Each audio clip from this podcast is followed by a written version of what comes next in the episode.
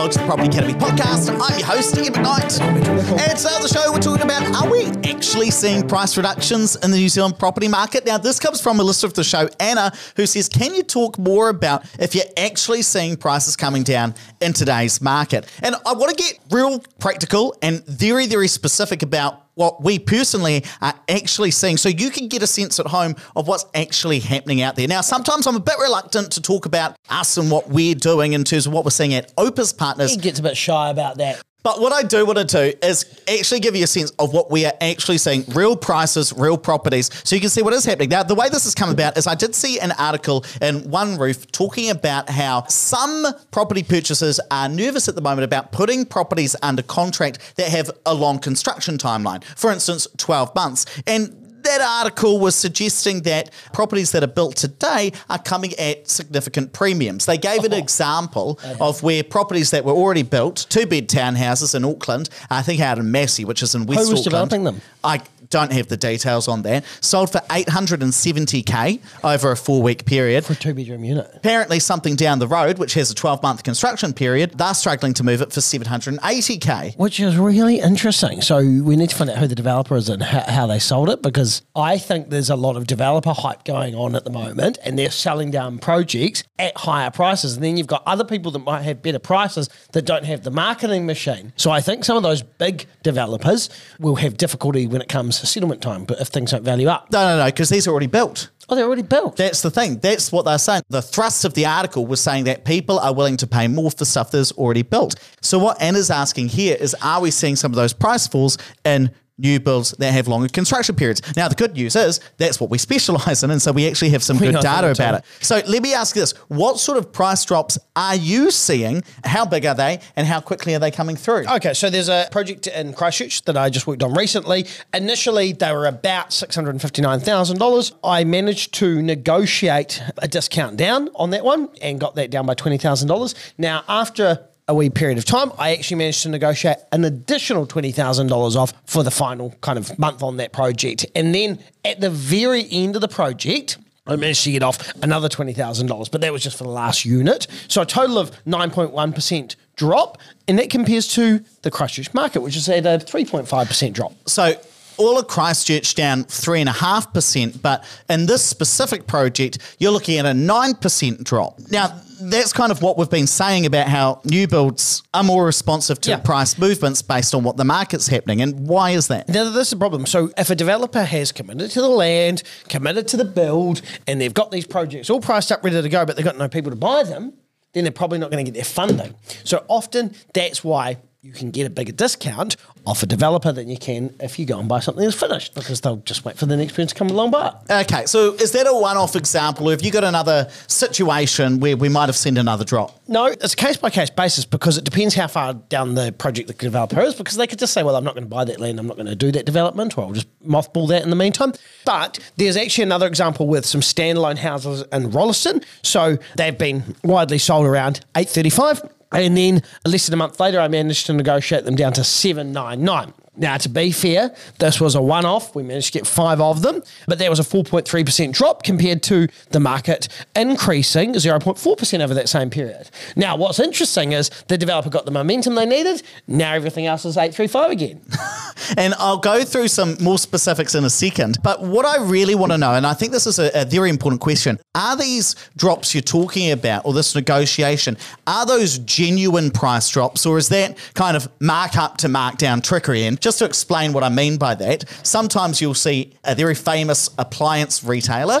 Starts with- yeah, it starts with a B and rhymes with Smithco's. Will say they'll get a thousand dollar vacuum in, and they'll say it's sixty percent off. Now, no, no, no, it's not sixty percent off. What they'll do is they'll take the price of the thousand dollar vacuum, make it two and a half grand, then discount it back to a grand. And so the discount looks big, except it's not a genuine discount. And I know that's sometimes what people will ask about in property as well. Well, is it genuinely a 10% discount, or have they just put the price up and then brought it back down? So what do you think? Uh, Look, these are genuine price drops because a lot of the time the market's already been established. People have already bought properties at that price, and then I've twisted the developer's arm because I know they need a certain number of pre-sales and managed to get get them down a little bit lower. There's a project in Auckland exactly the same that I was working on just the other day, and we kind of gone back and forth with numbers. We got it to an acceptable yield. We're happy with it, but the sales weren't happening fast enough. So I said, well, if you really want to do this, we need to go even lower even though we've still got a great deal,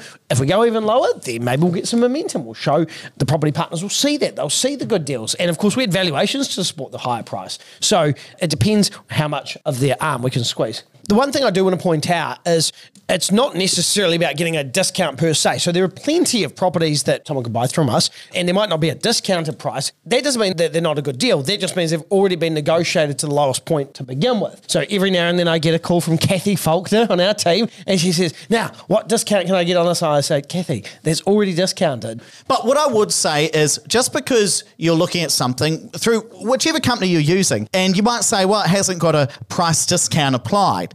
Now, that doesn't mean that it's not a really good deal, though. I think that's really important to note. The sorts of properties that get price discounts are the ones that haven't sold yet. So if something is really well priced for today's market, even if it hasn't then been discounted, it can still be the best deal and the one that Yeah. goes. Yeah. The ones that get discounted are the ones that need a bit of sharpening for an investor to pick up. And actually, I want to show you that for you guys on YouTube, you'll be able to see this. I'm going to share my screen. For you guys on the podcast, don't worry, I'll explain this. But what I've done is I've gone through and I've looked at five different properties from our team where there were discounts applied. And I've gone through and looked at, well, what date was the project originally released and what date was there a price discount applied? So, how long did it take for there to be a discount and how big was that jump down? I'll give you a couple of examples. So, here, let's look at property number C, which is based in Christchurch. Originally came out in May, early May, for about 650k, and that was five two bedroom townhouses. Now, about two thirds of a month later, let's call it three weeks, that's when the first price discount came in. Prices dropped 20k, 3.1%. Then what happened is two months after that, so this was 22nd of July 2022. So we're talking about maybe a week or two ago from when we're recording this podcast, a further 10% drop, so total of 30K, and that's just over 4.5%. So this is where what's really interesting that I wanted to show was how long it could take for things to be discounted. Sometimes it might take only three weeks, but generally we're talking about two or three months. So that's again trying to reiterate my point there is just because something hasn't had a discount applied to it doesn't necessarily mean it's not a good deal. What tends to happen is properties become discounted simply so that they can become a good deal and get that price movement. And then, of course, what will happen is we'll use this data when we're taking on the next project. So if I look at something and say, hey, look, realistically, we've had stuff at that price, it doesn't work, make it this price and it will sell, then developers do that the first time. Okay, so now what I want to talk about is well, what sort of prices are you seeing today? And let's compare them to what they might have been six, seven, eight months ago. I want to start with I know there are some properties, four bedroom, two bath, two garage, standalone houses out in kind of Kaiapoi, Wood End North area, Canterbury, yep. which is in North Canterbury. Now, the price on that is 775k today. Now, just to illustrate the point for Anna, what do you think that would have sold for, say, in November last year? Uh, they would have been 825 last year when the market was running hot. So that's a 6% drop. Okay, so about 50k decline there. Okay, so we've seen a bit of movement there. Well, I know there are some investors today who are looking at two bed townhouses in Manurewa in South Auckland, purchase price about 700k. Now, thinking back to November last year, what do you reckon they would have gone for? Mm, probably mid to high sevens. Yeah, okay, so let's call it what? 760? 760. We're talking about a, a, a 60k odd discount. Any other kind of movements that are kind of sticking out to you in your head? There's been a lot in Auckland, especially with some of those larger projects. And often the time to buy is at the start and at the end, because at the start, developers got to get their pre-sales. So they really, really discount. And I know there's one in Manganay that we've been working on at the moment. Really interesting units. They were eight ninety nine. Now that's about a forty grand discount from where the developer wanted it to be after he got a valuation and everything like that based on today's pricing. So we managed to get another forty k off. And then of course what will happen is when he achieves 20 pre-sales, which is what he needs, that price will jump up and then he'll make up for the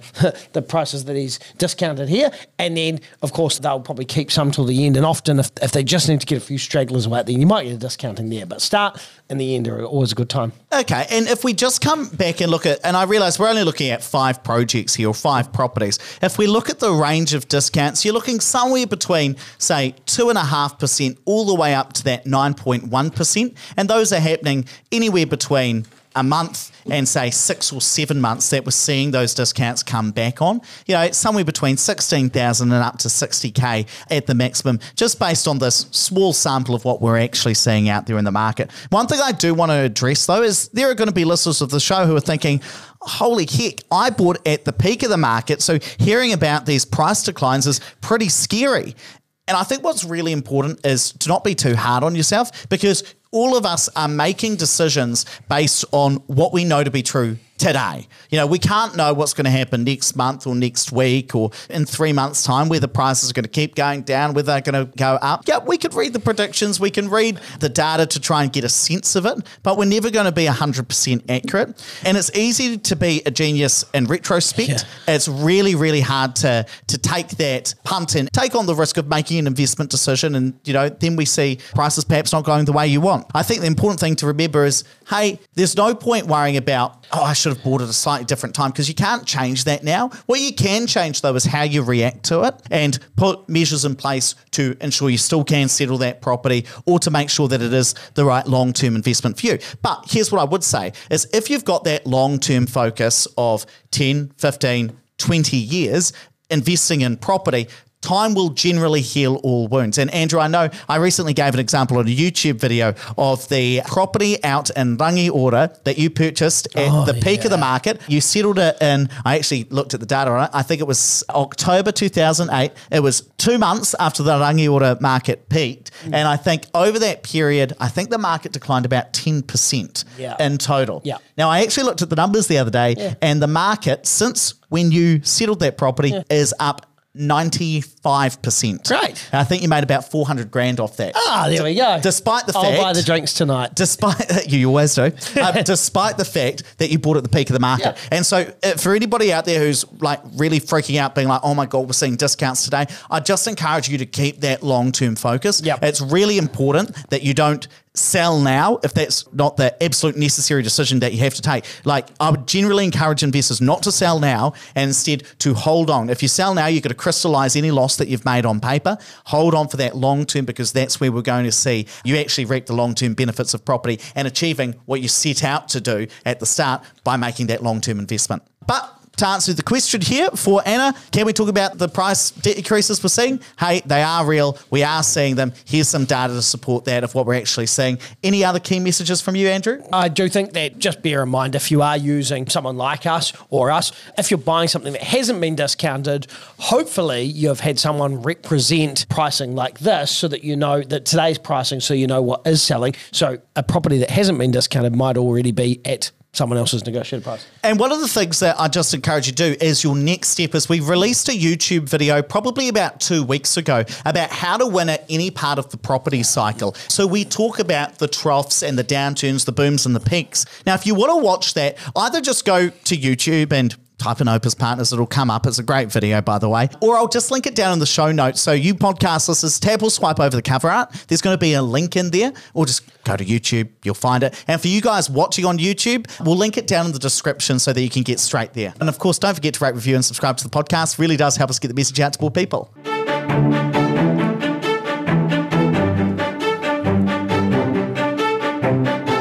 For listening to the Property Academy podcast. I'm your host, Ed McKnight. I'm Andrew Nicol. And we're going to be back again tomorrow with even more daily strategies, tactics, and insights to help you get the most out of the New Zealand property market. Until next time.